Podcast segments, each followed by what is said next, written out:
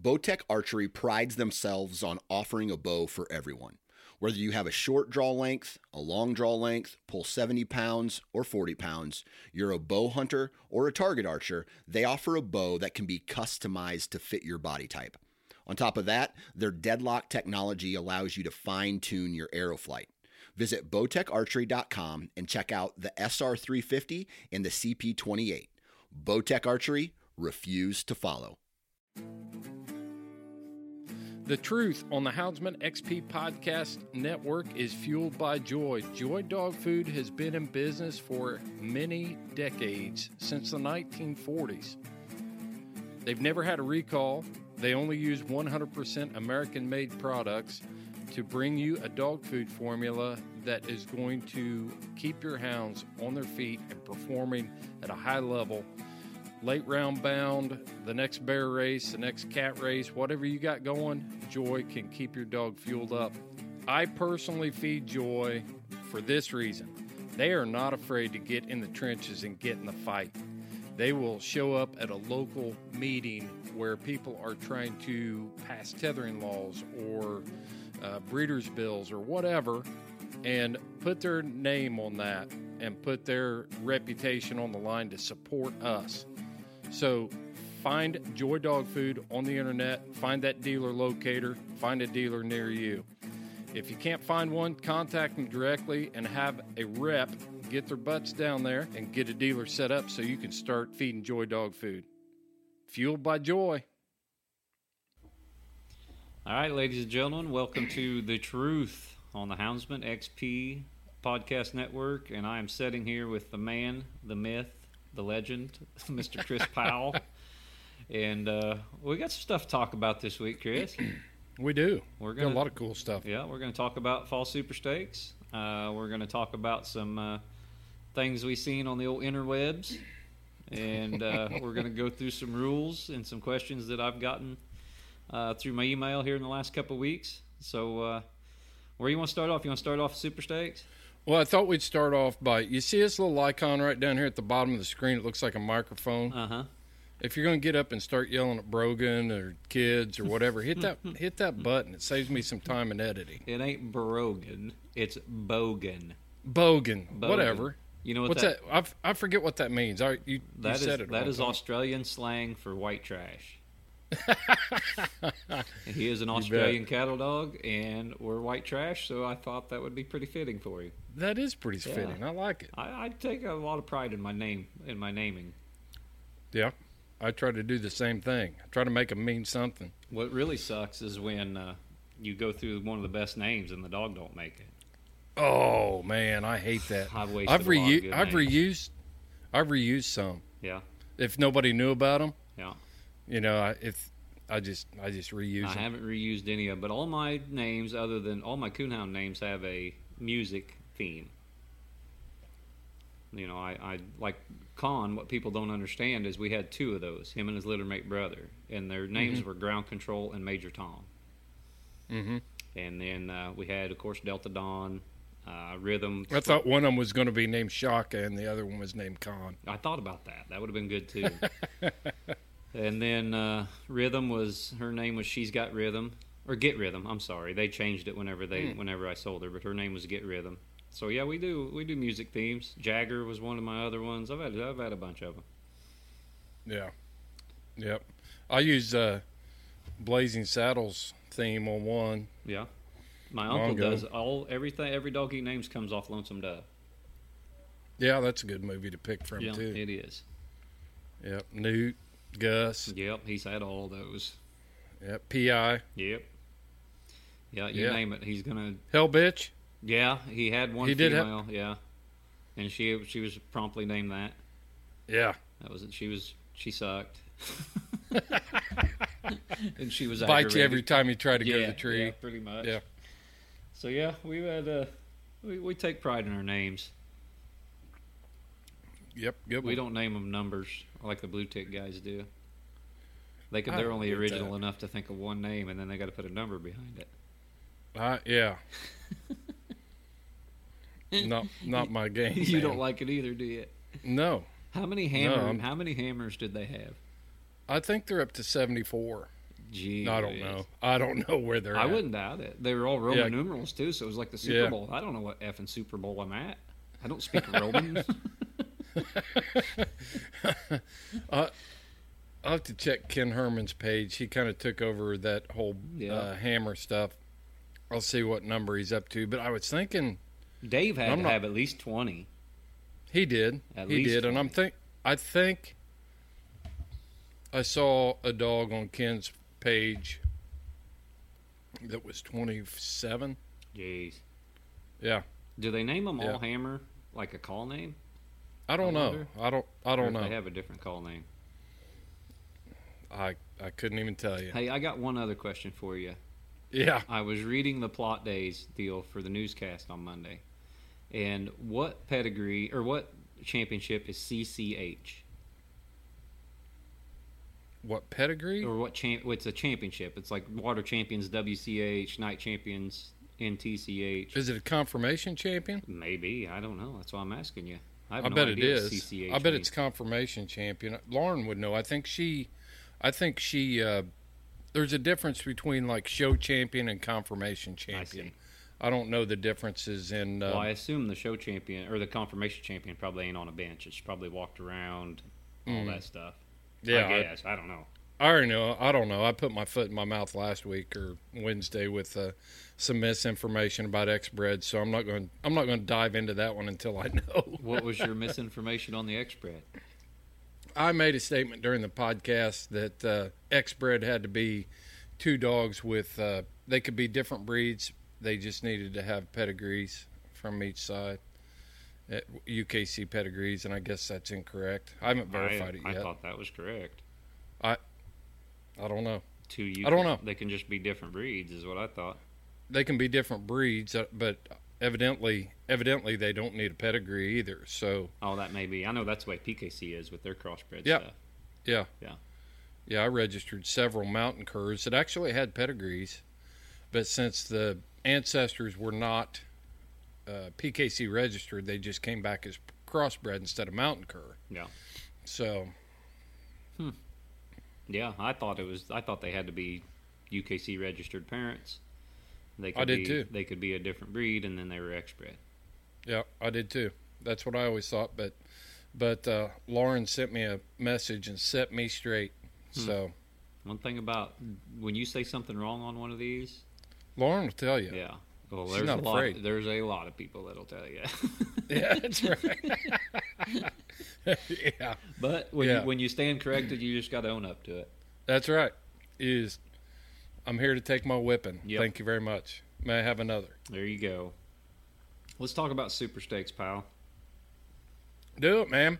That is something that we bring up on the truth a lot. You look at all our, you know, we're getting ready to talk about Ryan Croson anyway, I'm sure. But uh, you know, we talk about he's a super stakes champion. Uh, hmm You know, and that's a that's a title that there's two super stakes a year, spring and fall. There are three to four divisions actually, if you count the baby stakes. Uh, the baby stakes, like Mr. Jason Doherty said, the plaque says Super Stakes champion on it, and so that's a Super Stakes champion as well. Right. And so there's four divisions, two a year. So there's actually eight Super Stakes champions crowned every year. That's right. Spring And- and fall. Yeah, and it's still very prestigious, You bet. you know. And so we're coming up into the fall Super Stakes. It is going to be on. Uh, looks like September 19th through the 24th. It's going to be in Salem, where all the major stuff is usually held. And there's three divisions of the uh, week long deal. The babies the babies only hunt uh, Friday, Saturday, Sunday, or Thursday, Friday, Saturday. I'm sorry. And then the seniors, juniors, and sophomores hunt uh, Monday through Saturday, with the finals being on Saturday. And so you're looking at uh, three divisions: one-year-olds, two-year-olds, three-year-olds, usually. And their and I think their birthday is October 1st until May 1st. That's when they have to be born. And so the best f- spring birthday is May 1st. The best fall birthday is October 1st. I think it's October. Maybe it's November. November. Yeah, I think it's November. It's You're right. November You're right. first. And so, Jazz has actually had. Um, she's actually had almost almost three perfect birthday litters. yeah, I She's had, had three in a row too, but they were all spring pups. They're all Yeah, really she- good the- last couple times they've been uh, they've been spring pups, but uh, sh- like Mongo's litter, hmm they were born November second. I hear tale that Mongo's going to go down to Kentucky for a little bit. He's going to go down and get uh, tuned up by Jason Doherty for a couple weeks because Chad uh, hasn't been able to be hunting since he's hurt. He needs he that will be a good thing for him. Yeah, I talked to If Chad. hap- I talked to Chad last week, and he had asked me about Jason because he knew that we knew each other, and I told him that Jason would treat his dog good, and Jason will be honest about what the dog is, Mhm. and uh, I would not be afraid to send a dog down to Jason Doherty to hunt for a couple weeks. I'll be curious to see um, what comes of that and his evaluation of that Yeah. dog. He, of all the pups that I've seen out of Big Country, he has been the closest to what he was. He's a little more open on the ground, Mhm. but he's got the same mannerisms. He's got the same. I mean, he acts the same in the kennel. He treats coons the same. Um, there's been a there's a lot of things about him that that when you hunt him and you get to know him, you know where he came from. There's no there's no doubt about it. And that was Country's first litter, right? Yes. Yeah. Yep. And he is out Yeah, we made that. Jazz. Jazz. Yeah. Mm-hmm. Yep. Yeah, we made that cross right here at my house. We we kind of took a risk, uh, breeding him breeding him that young, Mm-hmm. but uh, I say because he's When- what six now, Mongo. See that? man, old? is he that old? I think He, he may is. be. He's five or six, I think.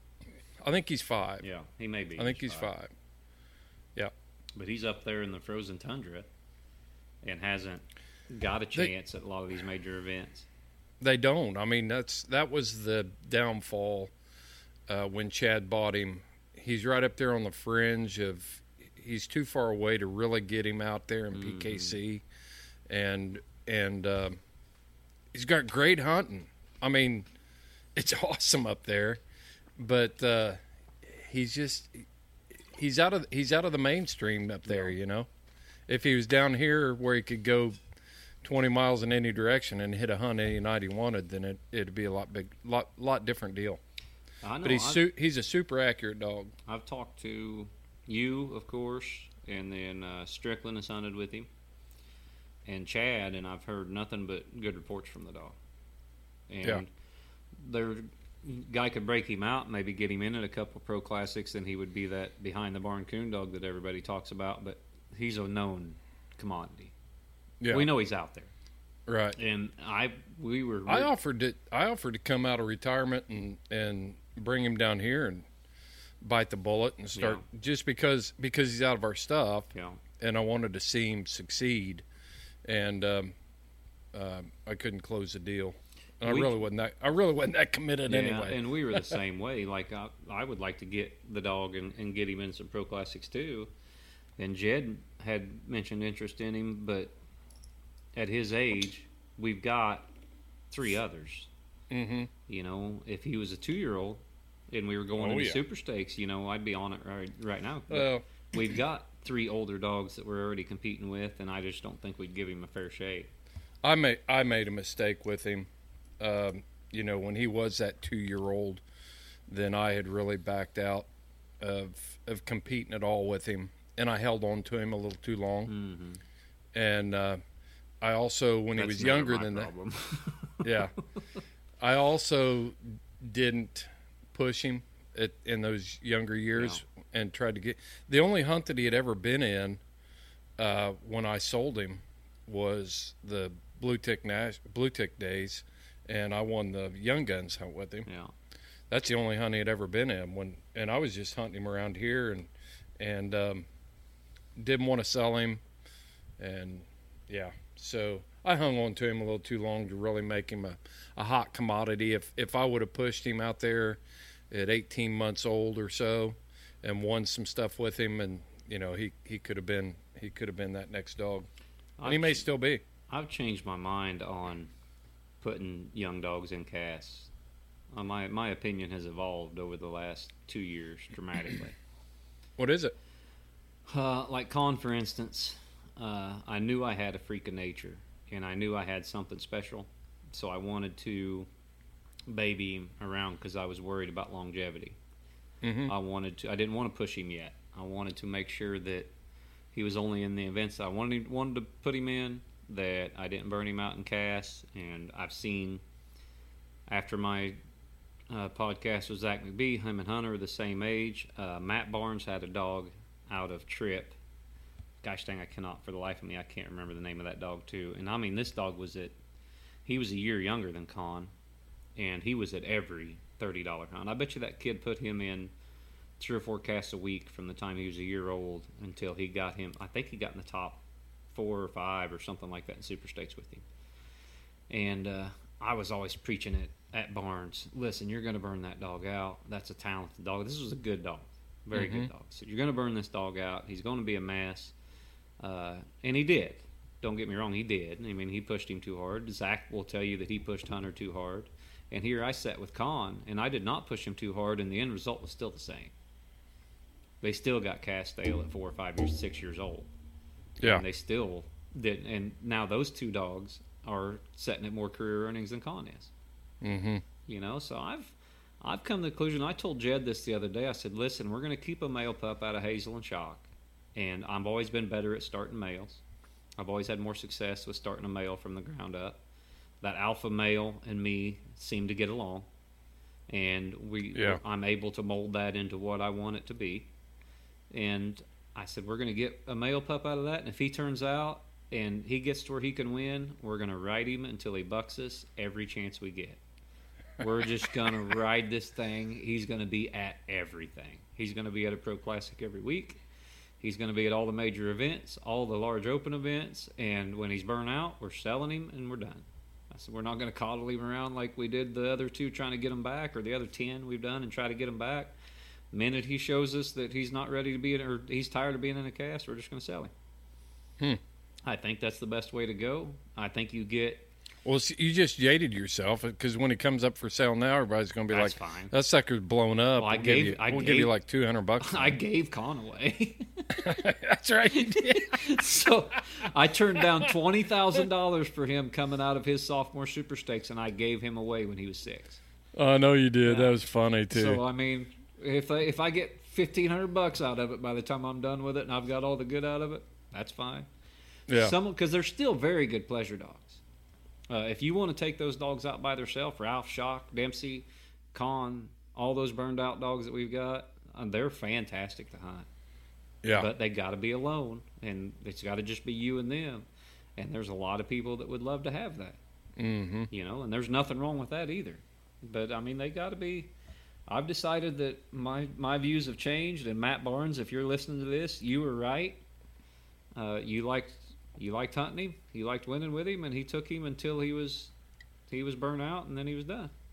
That's the way to do it, I think.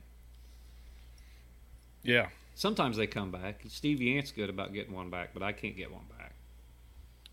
That's interesting. I've I don't know that I've ever put that much thought into it. Actually. Well, when you have six of them in a row, you start thinking things over pretty good. Mhm. Yeah. but So so what's this format for the uh, for the super stakes? all right, we're gonna. You got to be super stakes eligible, and Yep. so and so that dog has to be either out of a super stakes sire. Now I may mess this up too. Uh, if you have any questions, call PKC office. They will clarify. The ladies in there are absolutely fantastic to work with, and they'll answer all your questions. But uh, both parents have to have DNA on file, the sire and the dam, or your your pups cannot be super staked. Uh, we do. We don't have super stake sires. We always do. We always just pay the whole litter up, and that's an option as well. I believe it's a Finley takes care of this, so I'm gonna have to just play it by ear here. But I believe it's a two hundred dollar uh, litter super stakes application. Uh, you pay the litter up. Uh, if you sell them, you buy a super stakes eligible pup. Uh, before they're six months old, you swab them. You send the DNA in, and you get that uh, DNA back, and they are on file and they are eligible to hunt as long as they have won hundred dollars in open events that year, that competition year, uh, or they can have five hundred dollars lifetime uh, winnings, and they're they're eligible for all, all three years. You don't have to win it in that competition year. So they can be if they're a PKC champion, they're eligible all three years as long as they've been DNA'd. Both are and they were Super Stakes eligible to begin with. It sounds complicated, and it kind of It's is. not. Yeah, but it's once you once you get to doing it, it's it's a piece of cake. Yeah. Uh, so you got a Super Stakes pup. Uh, the sophomore division is the one year olds, junior division two year olds, senior division three year olds. Up Uh, to three, right? Up to well, there some of them are are almost four. They're, Okay, they're they're yeah. high threes. That's right, because Yeah, baby re- stakes really is good- under one. Well, see, a really good Super Stakes birthday is November, uh, Mhm. so you're hunting in September. So your dog, Yep. say it's a it's a sophomore, it's still a one year old, but it's going to be two in a couple months. Yep. Yep. And so That's where uh, that good birthday stuff comes on. Yeah, but it gives. There's also breeder awards. Uh, the person that that bred that litter, uh, if you do well in Super Stakes, gets a portion of that Super Stakes money. A pretty good check.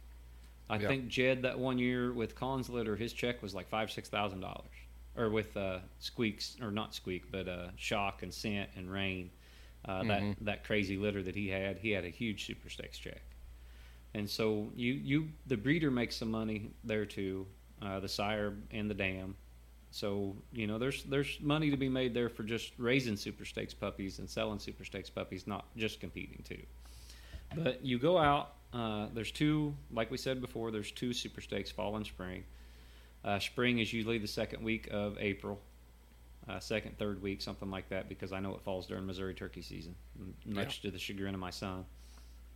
But uh, you go out and you're competing against dogs that are with born within six months of your dog, and baby stakes at one point. Uh, they're those are dogs that are they won't be a year old until that you know the most they can be is 10 11 months old Yep.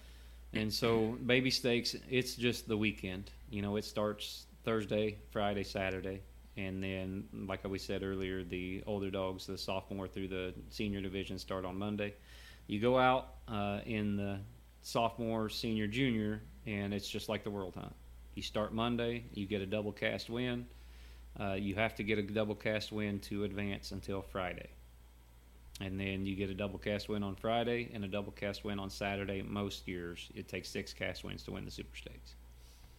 But you'll get uh, there's some dogs that are just fantastic at three years old, coming forward. You know that's really their peak, and so you get some really good competition in the senior division. But I remember my first Super Stakes. I was shocked at how good the one year olds are.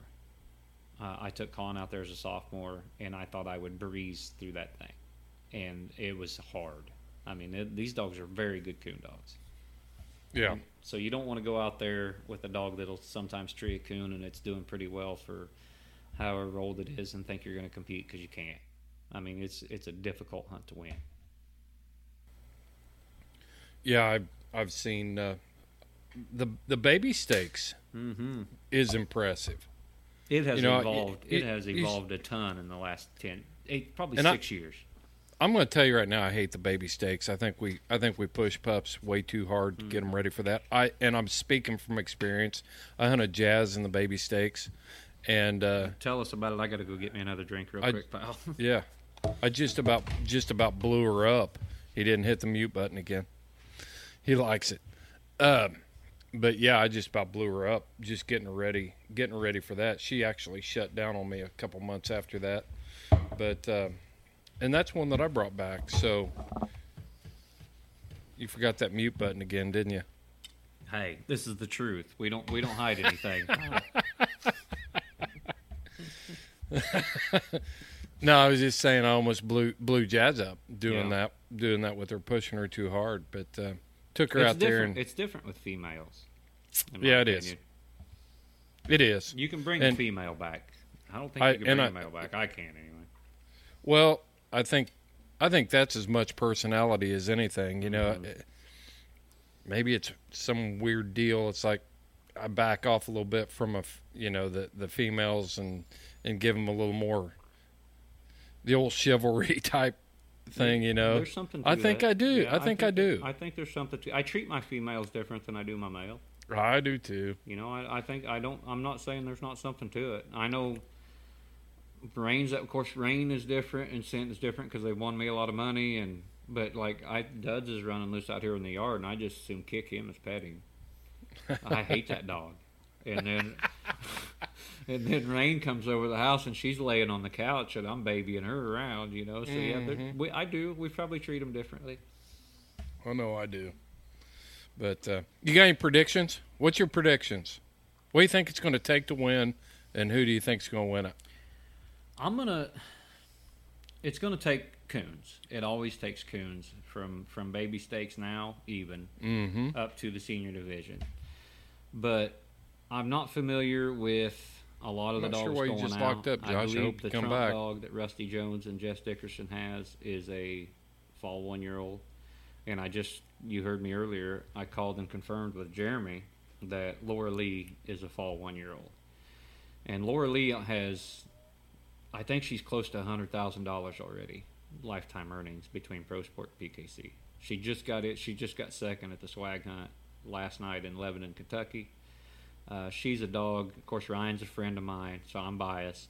Uh, Laura Lee's out of Josie Wales, but despite all that, I, that has got to be one of the top three one-year-olds in the country.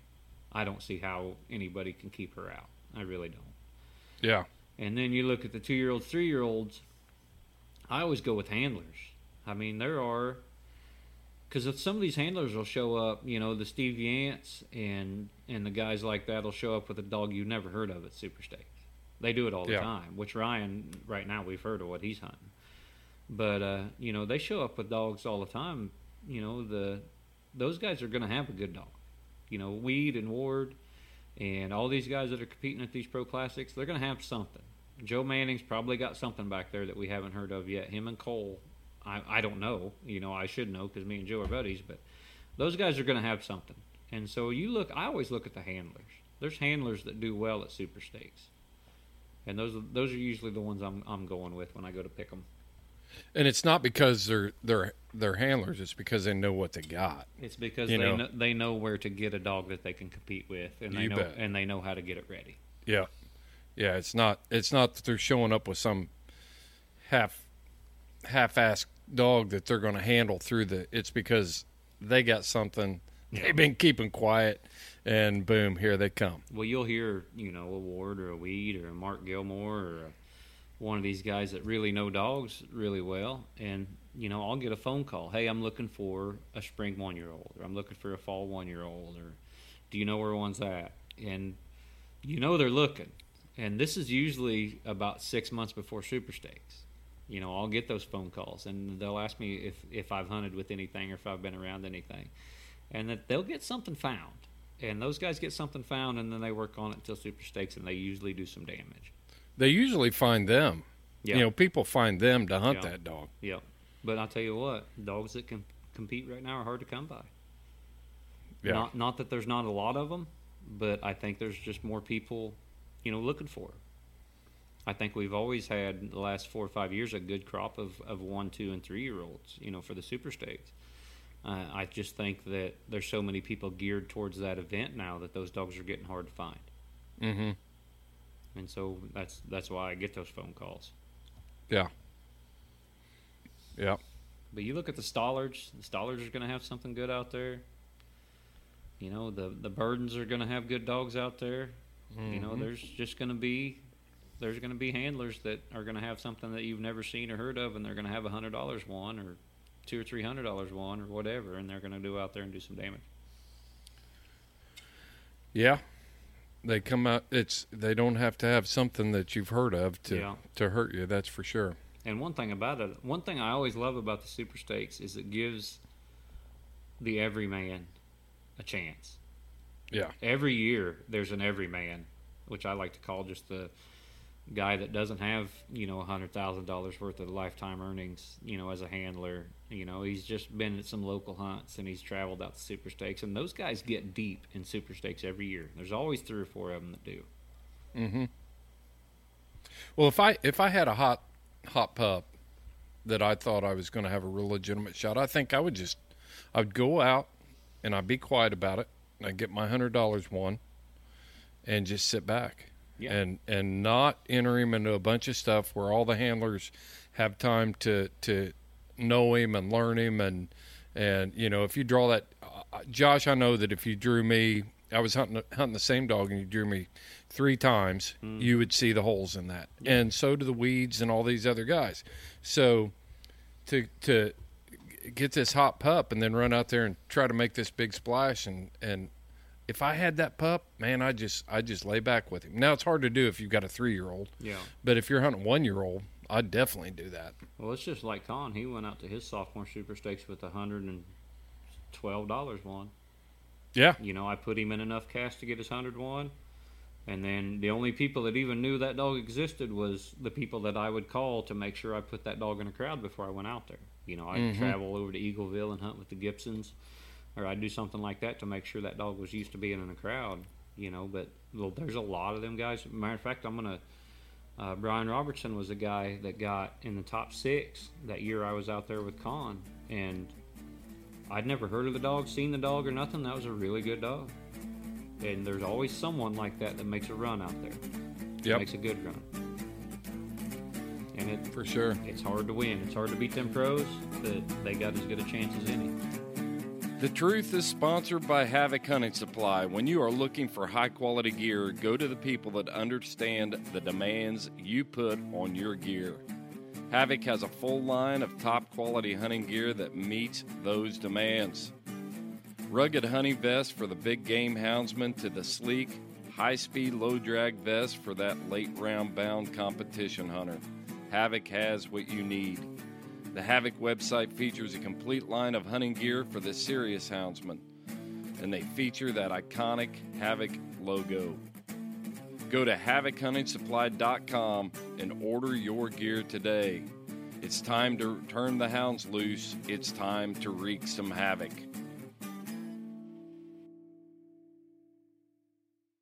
What's that senior pay?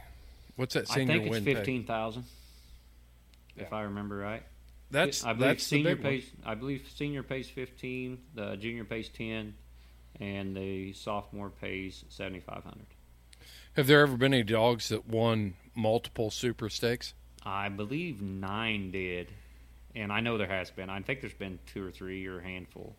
Mm-hmm. But I, I'm wanting to think, and someone can correct me if I'm wrong. They could shoot me an email. But uh, I think nine did, and nothing else that I know right off the top of my head. But I know they have. Yeah. And that's a good payout for, for not only the owner, but it's a good payout for the breeder too. Yeah, yeah. Breeders get paid. Owners get Heck paid. yeah. It's a good. It's a good. It's not no not much different than uh, what the UKC has a performance program. Yeah. Is that what it is? Is it still? I'm not up to par on that. Uh, I'm not as up to par as I. I mean, I get it. I get a check um, because I've got a couple performance letters, but Yeah. uh, when they win, so I think that's an underutilized program. I know I underutilized it because the one year I went, uh, I went to a local UKC hunt with duds, and I won, got a first, and I went to an RQE and won it, and then I thought, well, I'll, I'll get as night champion, you know, and it took me, I think I got a second and then another 1st Mhm. or something like that. I can't remember what I got but uh, ended up with like a. I did, had no idea Duds was even performance. I, I didn't know. I had no clue. And all of a Yeah. sudden, you know, a few months down the road, I get a check from UKC for like two or two or three hundred bucks or something. I thought, well, that's, Yeah. that's a better payout than hunting at a fifty dollar hunt. yeah, yeah. It's it's, and this is I don't know enough about it to to really go into it, but it's one of those deals where when it first started, the payouts were higher, but now that it got diluted, then Yeah. the payouts are lower, and I I don't know how that works. Uh, I just don't know. Yeah, I don't either. But I'll that's- have to, I'll have to ask Alan about that. We need to start performance some because we have been sending some pups to some guys that hunt a lot of UKC, and so I need to actually get them in the performance program. At least we can get paid for it when they win. Yep. Yeah. You gotta. Are you going to bring up that rule stuff now, or Well, we had you something in between. Let's. What, what What about the the thing you read on the interwebs the other day? Oh yeah, we had the interwebs. Yeah, That was On- actually on the yeah, book face. yeah. It was. Uh, we'll I figured, about. I figured that'd be a good. Uh, Yeah. Off off the super stakes when we're talking about pups. You're, you're the you're the leader here. Um, I'm th- I I read something that kind of got me thinking, and um, it's about the old 80-20 idea. Uh, Eighty percent, or you know, out of a out of a hundred hundred pups, only twenty of them are going to make it, and eighty won't. And um, I started thinking about that and mulling that over my head and tossing it around and stuff. And I just thought, where did that come from? You know, I even responded that you know John John maybe the original the original poster brought it up that John mm-hmm. Wick had written it that twenty percent of the pups will make it. And I thought, man, that book was written in 1985. If we're still there today, then why are we there today? You know, Heath Heath puts puts that podcast together every Wednesday called The Journey, and the people that he interacts with in the police dog world and performance dog world, you know, they're, they're experiencing 80% success rates and 20% failures. You know, Bart George from Auburn University was on his podcast a few weeks ago. He wouldn't breed a dog that was was 20 percent success rate. So so where's that coming from? What why are we still focused on that, stumped on that? Twenty percent.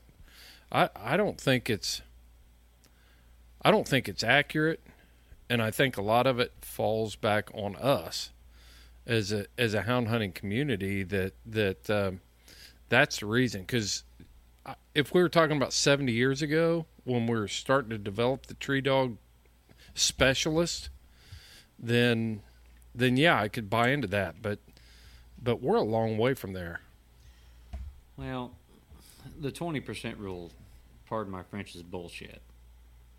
It's it's that that's if you're only doing twenty percent success rate on a dog that can track and tree a raccoon consistently, turn loose by itself at night, you're doing something seriously wrong. It's either in your breeding protocol or your training protocol. Because at worst, at worst, and I've always said that uh, just turning a dog loose and letting it tree a raccoon is a pretty low bar. That's Yeah. not that's not that hard to achieve. Mhm. And so, if John was talking about uh, twenty percent can compete at a high level, that's accurate. But if twenty percent are only making serviceable coon dogs, then that is you're really really doing something wrong. Well, I, th- I think what you see parroted a lot of times on the social webs now is, hey, only 20 percent make it. Well, let's define what make it is 1st mm-hmm. Are we talking about making a world champion? Are we talking about a serviceable, pleasurable dog that you can take out and hunt? And I think that's what the disconnect is in that whole thing is yeah, we've all got a high bar and we all nobody goes out there and starts a pup and says, "Man, I hope this thing's mediocre." Yeah, no kidding. You know, nobody ever starts there. There's been a few of them I've started with like, man, I hope this thing makes mediocre. Yeah, yeah, but I think that's where you have to start. Is is what do we consider making it? Are Yeah. we not everyone? Not everyone's going to be a superstar. when someone comes to me about training advice, breeding advice, they have questions, either listener questions or just people that I see at a hunt or whatever. And I always tell them what the first thing I ask them. I don't care if it's a retriever, a pointing dog, uh, a coonhound, a lion dog. What are your expectations for the dog? What are you, what do you want? What are you trying to get? Are you wanting to compete with the dog? Are you wanting to have something that's fun to hunt with the kids? Are you wanting, you know, a house pet? What do you want? And so that's the first thing we have to establish is what are your expectations for that particular animal? And until Yeah. we, until we decide that, who's to say what's going to make it and what isn't? I know what my expectations are. and my expectations one out of ten make it. Now, that's not saying that those other nine dogs aren't really good coon dogs. You know, to a lot of people, uh, a lot of them are. I've sold dogs that, that didn't suit me that, that a lot of people love, and that is great. I'm glad that there, there's a market out there for a dog that I can sell for pretty good money. You know, I'm not selling these dogs cheap, uh, and they take them, they like them. Uh, as long as they're enjoyable and pleasurable to the person that's turning them loose, I consider that made it. Mm-hmm. Yeah. Do you think there's a difference in um, how, how how do you set the bar on that, Josh? One out of ten. I set the bar on, and those are actual numbers. One out of every ten puppies that I raise from the get go are consistent cast winners at a high level. That's my bar. Mm-hmm.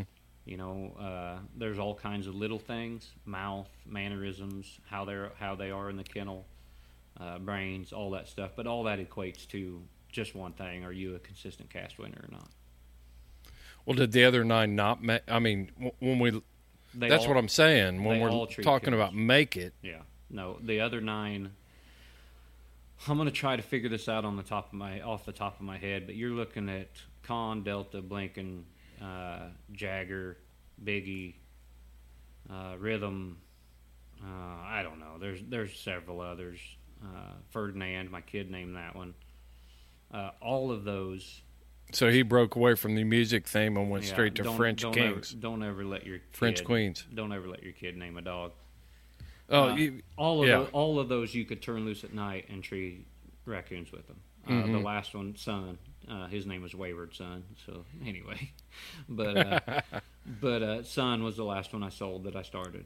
Uh, all of them, you could load them in the dog box, drive them down the road, pull them out of the dog box, cut them loose by themselves, and they would go tree a tree a raccoon. hmm Uh, I've never had one in the last 12 or 14 years that wouldn't tree a coon by itself. Candy was another example of that. And then she was a littermate brother to Shock, or littermate sister to Shock. She would go tree coons. She never did suit me. Uh, she wasn't quite good enough, but she would go tree coon. Mm-hmm. And I, I can say the same thing. I've lived where I live now for the last 20 years, and every pup that I've started here and raised here has made what I call a serviceable coon dog. Yeah. You know, it's something that you can take out and you can enjoy a night in the woods with. Um, are they going to be super stakes or world champion contenders? Probably, you know, most of them aren't. But, but um, the average person can take them and and not be embarrassed when they go hunting with their buddies. Yeah. Uh, so I think that's where the disconnect is is is what is making it and you know what's the definition of making it and I don't know man I I I still think that that and I stated it on the on the fake book that you know that 80% is because of the people the people involved when a, when a litter of pups leaves here uh used to I have no control of what happens with those pups when they leave here. Uh, I don't know how I I don't know how they're going to be exposed. I don't know how what their foundation is going to be. I don't know if they're going to run loose. I don't know if they're going to sit in a pen until they're nine months old, and then people haven't done anything with them. And at twelve months old, it's like, well, this thing isn't going to win the baby stakes, so I'm selling it. And then it gets shuffled around. You know, I have no control. Now the last three litters I've raised then I've been very particular and tried to get them in hands of people that I trusted to not only do the best job with them, but also give me the the the most honest feedback of how how they were going to perform. And um, so I still say that that eighty percent of it is because of the hands that they fall in. Not everybody this is the truth, and I'm just going to say it. Not everybody has the aptitude to take puppies and train them. You know, some people are better off grabbing, uh, you know, going out and spending more money and buying a good started dog or a finished dog and enjoying their hunting. That's what I always recommend to people. Is find I do too. Find something that's already treeing its own coon, and I know they're expensive, but especially right now with all the money that is out there in coonhounds, but you're still money ahead. Mm-hmm. You're giving thirty five hundred to five thousand for a young dog that's that's really consistent by itself. It costs more than thirty five hundred or five thousand to get that dog to that point for the most part. Right. You know, I'm blessed in a, with a situation where, you know, it just takes uh, uh, not as much effort for the just the locale that I live in. You know, I've got a good coon population. Uh, the dogs have good facilities as far as where they can run. Uh, I have a, a program that I try to follow with most of my dogs, which most of my dogs are bred the same way, so I don't get a lot of surprises. Uh, you know, I have a pretty good idea what that pup's going to be like. You don't, of course, you're never going to nail it every time, but I got a pretty good idea what that pup's going to be like before I ever get my hands on it. You know, especially when I just got done checking on Hazel again. She's due any day. You know, I know Hazel's kind of a kind of a different sort because that is a female that we bought, but most of the females that we breed, even we raised ourselves, and most of the males that we breed, we raised ourselves. And so you got a pretty good idea of what you're getting your hands on before you ever even start messing with it. One one of the things that I see that I don't understand, and I've had several people contact me. It's like, do you have a female pup available? You have a female? I only want a female. Mm-hmm. And I always respond with, "Why do you want a female?" Well, I want to raise a litter of pups. And the the message to start: How many litters have you raised? What's your Mhm. plans? You know, uh, do you have somebody that's going to help you select the sire? Am I going to be able to help you select the sire? Can I help you with this? And you know, it's it's. Um, I know you got to start somewhere, so I'm not trying to sound like an elitist because I'm no breeder, you know, uh, at all. But I do study dogs. I do try to find dogs out of. I would much rather have a, a good dog out of a solid litter than a superstar out of a dud litter Yeah. and um, I think a lot of times these these females and males both, you know, if if if you take, I don't care what it is, if you take a suit, you take that dog and you win the super stakes with it or the world hunt with it. At that point, it does not matter what any other pup in that litter has done. They could all have been duds in the best houndsman hands, and they were all in, you know, they were all calls. That world champion is going to get bred. Yeah. And so when I say it's people, you know, there it is again. We have we have flocked to that world champion and bred these females to it when that male dog or that female dog that we're breeding to their individual talents have nothing to do with their reproductive ability. I think that the, uh, and you know just as well as I do that I can only speak for the Walker breed. I am an idiot when it comes to all the others. But as far as the Walker breed goes, uh, the the pro classics have helped that a ton because a lot of these dogs aren't getting bred until they're late in their career Mm-hmm. because it's you, you know just as well as I do that sometimes breeding a male is going to change the way that he interacts in a cast. Uh, a lot of guys that are on a hot streak with a male, they're not going to stop in breeding. Uh, females are the same way; they don't want to take, you know, four months off to raise pups. Right. You know, they're gonna they're gonna keep pushing that female. So a lot of these dogs are getting bred later in life, and we know exactly what they are. Mm-hmm. I mean, we know from the. It's not just a dog that got on one big run out at the World Hunt. It's a dog that's that's won consistently for four, five, six, sometimes even seven years now. But how much how much do we pay attention to what their litter mates have done? Probably not enough, and probably not enough. And there are some examples of dogs that are are solid reproducers with not a great litter, but as a general rule, I look for the same thing you do. Uh, that's why we bred Shock to Hazel instead of Trader. Uh, Mhm. Thought of Trader semen crossed our mind with her too, but Shock's out of one of the greatest litters ever. You know, it's there were only six of them, and five of them made at least silver champion. Yeah. Uh, there's three platinum champions, one gold champion, and a silver champion. That's almost gold. Yeah. And so that's that's a pretty good litter of coon That's a pretty solid litter Yes. of coon And so I and Shock hasn't been bred much for what he is, and so that was why we made that decision. Uh, Con was another reason that we we bred to Con uh, to Dream because uh, Con came out of a fantastic litter. Yeah. And so it's that's something definitely to consider, and that's something I look at too. But you, there's a few dogs out there that maybe their litter mates didn't have the chances that they did, or something like that. And Again, make there you go. Yeah. And so that's something you got to consider too. Some dogs don't get the chances that they should get. I know it. I know. You're exactly right. And and we just we just spoke about Mongo.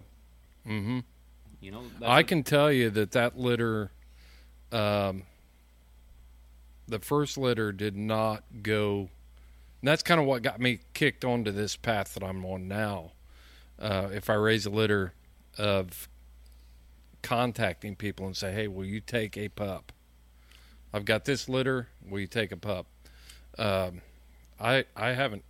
I don't think I've advertised any. And I, like I said, I'm not a big breeder, but I haven't advertised anything either. I let some people know that I've got litter coming, and um, they know somebody or whatever, and they contact me, and it's like, hey, and ah, man, I I hate to be a sound like this, like I'm, but I feel like that's part of my my dog's legacy and my legacy riding on that pup and uh, my responsibility to to make sure that that pup has the absolute best chance they have so I'm not trying to be a snob about it it's just something that that I feel obligated to do to make sure that they get in the right hands Yeah, I know we've got three of these pups out of, the, out of Hazel booked that we're giving away, and we know where they're going, and we know they're good pup names. mm-hmm. Uh, Jeff Jackson calls me, and he wants a pup. He's going to get a pup, and he's not going to have to pay for it. Right You know, there's people like this. Waylon Morrell calls me right now. He started a couple of stuff out of my stock. Uh, he calls me right now and says, "Hey, I want one of them shock hazel pups. He's getting one. right You know, I'm not going to charge him nothing." Uh, there you Rhythm- go Rhythm, for An instance, advertisement. Yeah, Rhythm, for instance, I, I raised her until she was three, three and a half months old.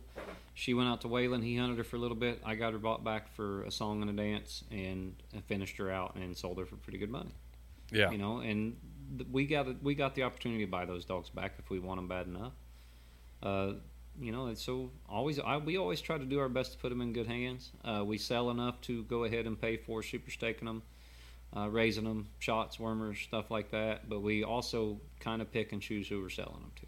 And Yeah. we all, we also price them really high because we don't want somebody to just sit out there and waste them. And I think that makes a difference. That's that's a good point too. You you get sell these pups cheap, or you give them away to whoever will take them, and uh, there's no value in it for No. them. You look at what we had to spend to get this litter of pups on the ground. I mean, we had to, Jed had to take shock. All I can't handle shock because me and him don't get along. But Jed had to take shock. Yeah, Uh, breed him. Jed had to buy his mother for a really good chunk of change. Uh, raise that litter. Won sixty thousand dollars on shock and probably spent seventy thousand dollars doing it. Uh, made the dog where he is. He's still feeding him today and taking care of him today. Uh, we had to get Hazel purchased, and of course Shock we raised, but Hazel we purchased. You know, with there's a lot of money involved going into just making a single cross. These aren't just a brood female uh, picked up for three hundred bucks and then bred to the hottest stud dog on the planet. yeah, You know, we got a lot of money invested in this litter, so we're not going to sell them cheap. And I don't think you can because th that's one of the reasons they get wasted. yep. I agree, man. But I, I think it goes back. I, I still say that, you know, when Wick wrote that, It was a different time. we were talking about 1985. We're we're talking about would that have been 35 years from mm. about 35 years from when you know the coonhound registries really kicked off and and we started keeping close pedigrees and talk about 40 years I guess going back in the mid 1940s but uh Big, but even then, big game guys wouldn't wouldn't settle for 80-20. no You know. You Well, can't- and that's that's the thing, Josh. I mean, I, I look I look around the world. Bird dog guys don't sell for settle for 80 percent call rate. Police dog guys don't. Uh, uh, cattle dog guys don't. So, what are what are we? Why are we just throwing our hands up and saying, well, you know, they they they say that only twenty percent are going to make it, so you just got to get down the road. I I'm not buying it. Well, when you look at the, and I'll be, I've trained And not, don't get me wrong, there's there's levels to everything. I've not trained an elite retriever, but I've trained a good retriever. Uh, I've not trained an elite bird dog that could go out and be a national champion and shoot to No. retrieve. But I've trained a good bird dog. Uh, it's so much easier than a hound. It really is, It's and that's that's one thing. And a lot of my breeders, like you know, I, Sean Riddle is a friend of mine, or Bruce Murphy, or these guys that are training pointing dogs, or some of the, my retriever buddies and stuff, and they they will tell you that same thing. They're they're with their dog, they see their dog, they Mm-hmm. can react to what they're seeing instead of just hearing. It's a lot Yep. easier to train one of those than it is a coonhound. You better believe it, and that's that's one point that I made in this post is what we're asking our dogs to do.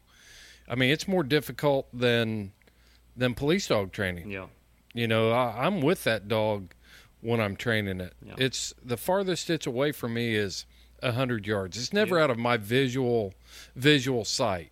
yeah, And um, what we're asking these dogs to do, so so to expect 80 percent success rate might be a little bit high, but uh, you know, sixty to seventy percent at this stage in the game after concentrated breeding efforts and and stuff for almost you know 80 years now just 80 years of, of record keeping i don't think that's unreasonable I don't either. And you also look at those other breeds, and they've been bred and and trained for a lot longer than, especially the Treeing Walker.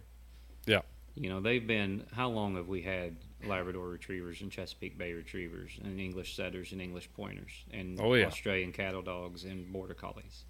that's Uh, those guys have had multiple generations more chance to, to either manipulate their dogs genetically or through training than we have.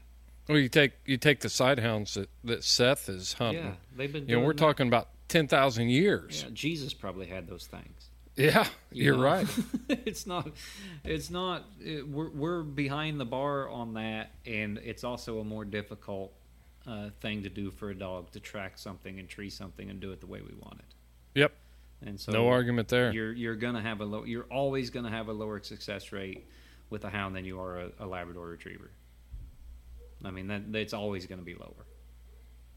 I don't see any way around it, just for the simple fact that that we're asking them to do way more. agreed i i agree I'm glad we got that hashed out. We're solving the world's problems just one Facebook post at a time, pal. We really are. yeah. it it does all it does provide some interesting topics to discuss on a podcast. Yep. And I we go back to the brood female thing. There's no such thing. A brood female is just something that nobody hunted hard enough to figure out what she was. We'll have to tackle that on another podcast. because that could be an hour, another hour. I'm Yeah. anti. I'm anti. You don't ever see any brood males. uh, I could I could show you some. Uh, Probably your Plotts. no, Plotts don't live long enough if they can't there you go. Yeah. Yeah. What you got? I got. What you got from your side? I got rules? rules. I That's what uh, we need. We need more rules in our lives. Well, I'm going to clarify a couple. Okay. and this is only in the professional kennel club. Uh, this is via Mr. Shane Patton, and this is I, I'm the only reason I'm highlighting these is because I was right. I've seen Was some this- posts. Go ahead. More Facebook posts. It was a, it was actually a Facebook post. And See? there's also- There you also- go. There's also a post on the, uh, which I'm not as familiar with the UKC rules because I don't hunt it as much. But uh, the UKC rules have got to be pretty similar. And I know Cheyenne Cummings, who does hunt a lot of PKC or in UKC, is a very good judge and a very good handler.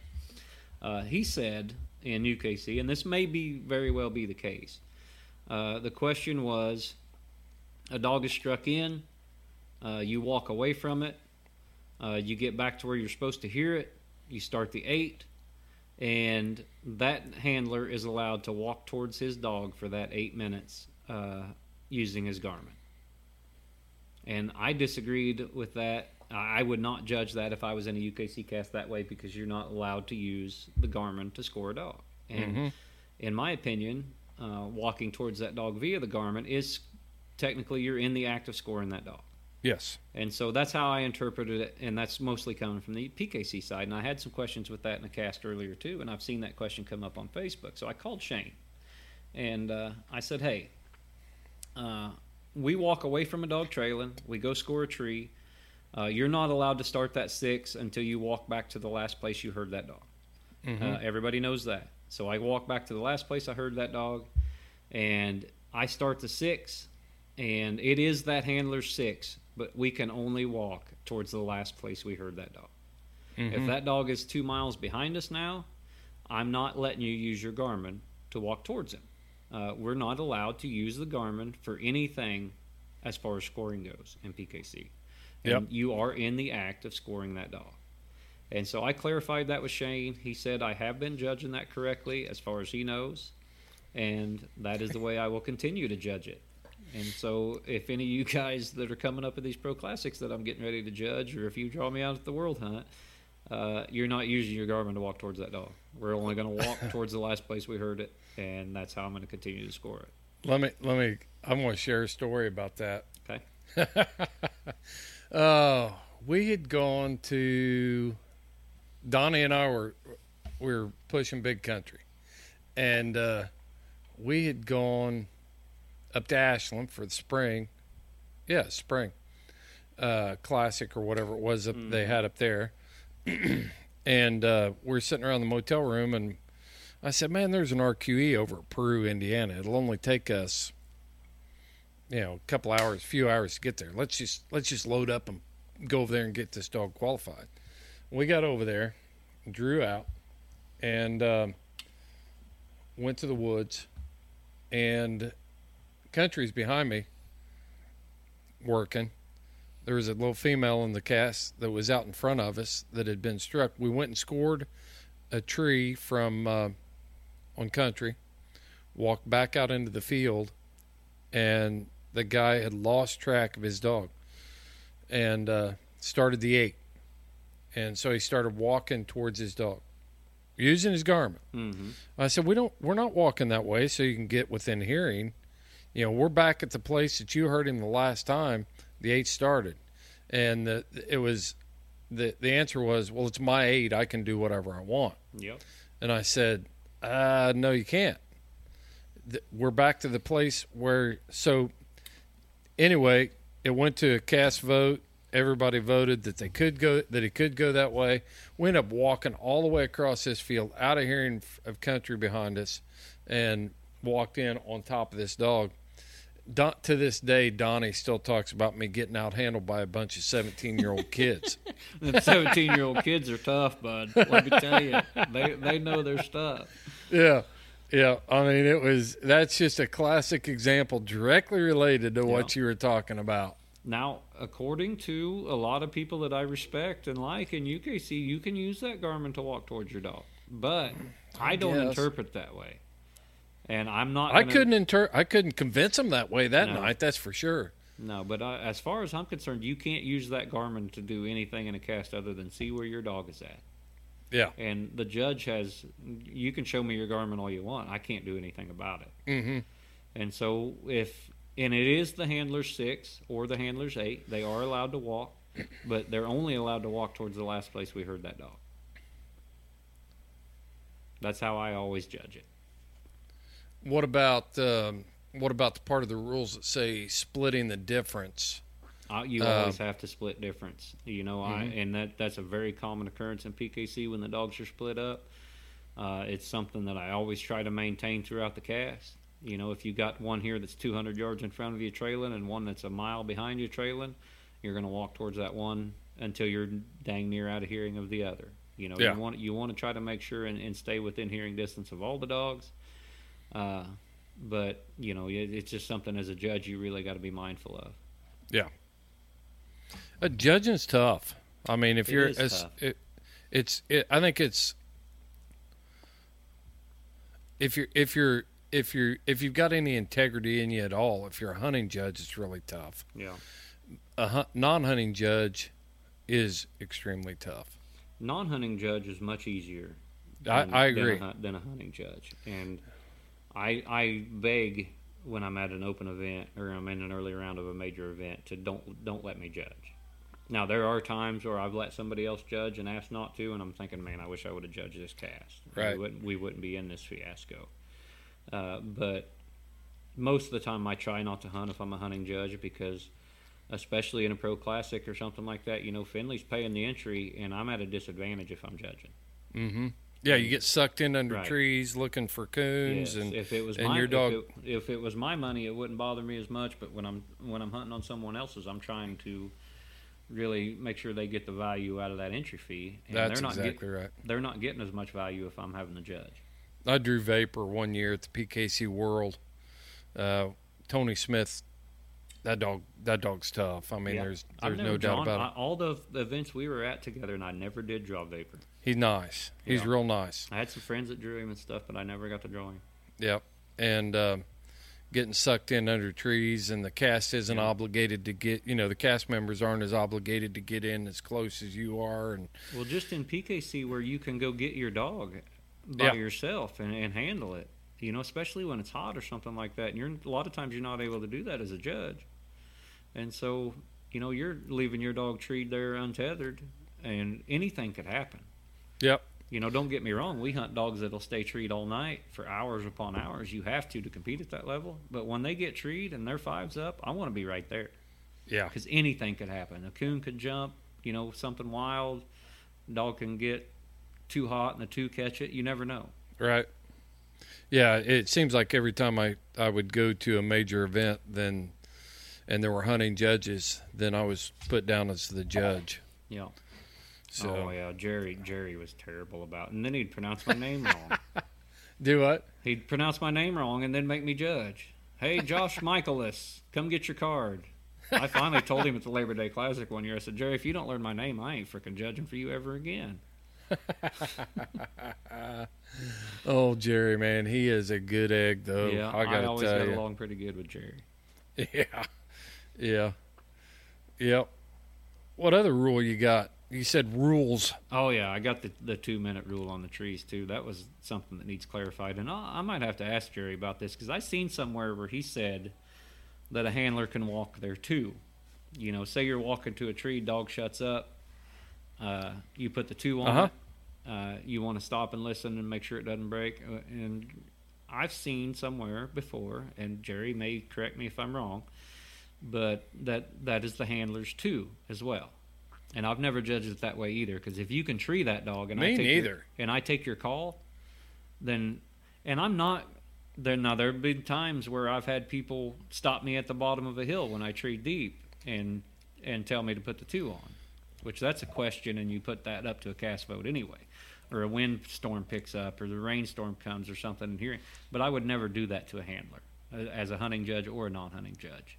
Uh, if a dog is tree deep and I'm on top of a hill and I hear it clearly and I take the call, I'm not going to walk down to the bottom of it where you can't hear that dog and then put the two on them. Exactly. And most ca- most judges, I've only ran into that circumstance maybe once or twice in my entire career.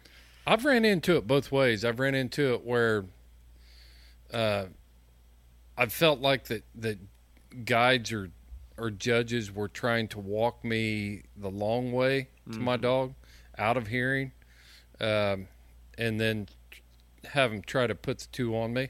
Yeah.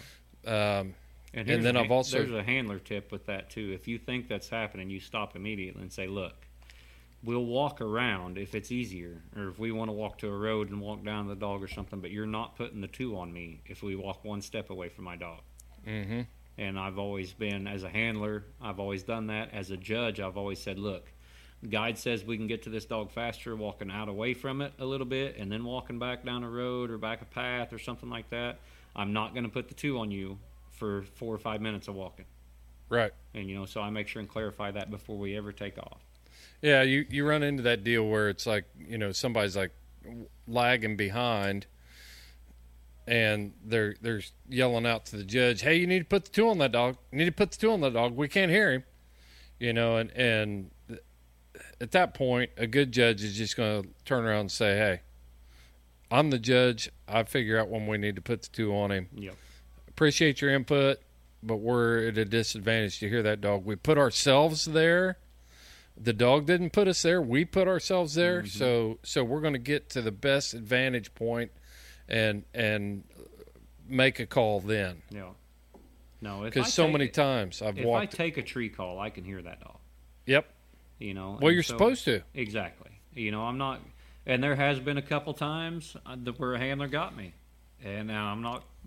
You know that happens too. A good handler's going to sneak one in on you every now and then, and I'm not mad about it or nothing. That's my mistake for taking that call. You know, I don't put that on the handler for taking a chance and, and trying to do what's best for his dog as much as I put that on the judge for doing it. I've seen Mm-hmm. a lot of judges get talked into hearing a dog that they don't hear.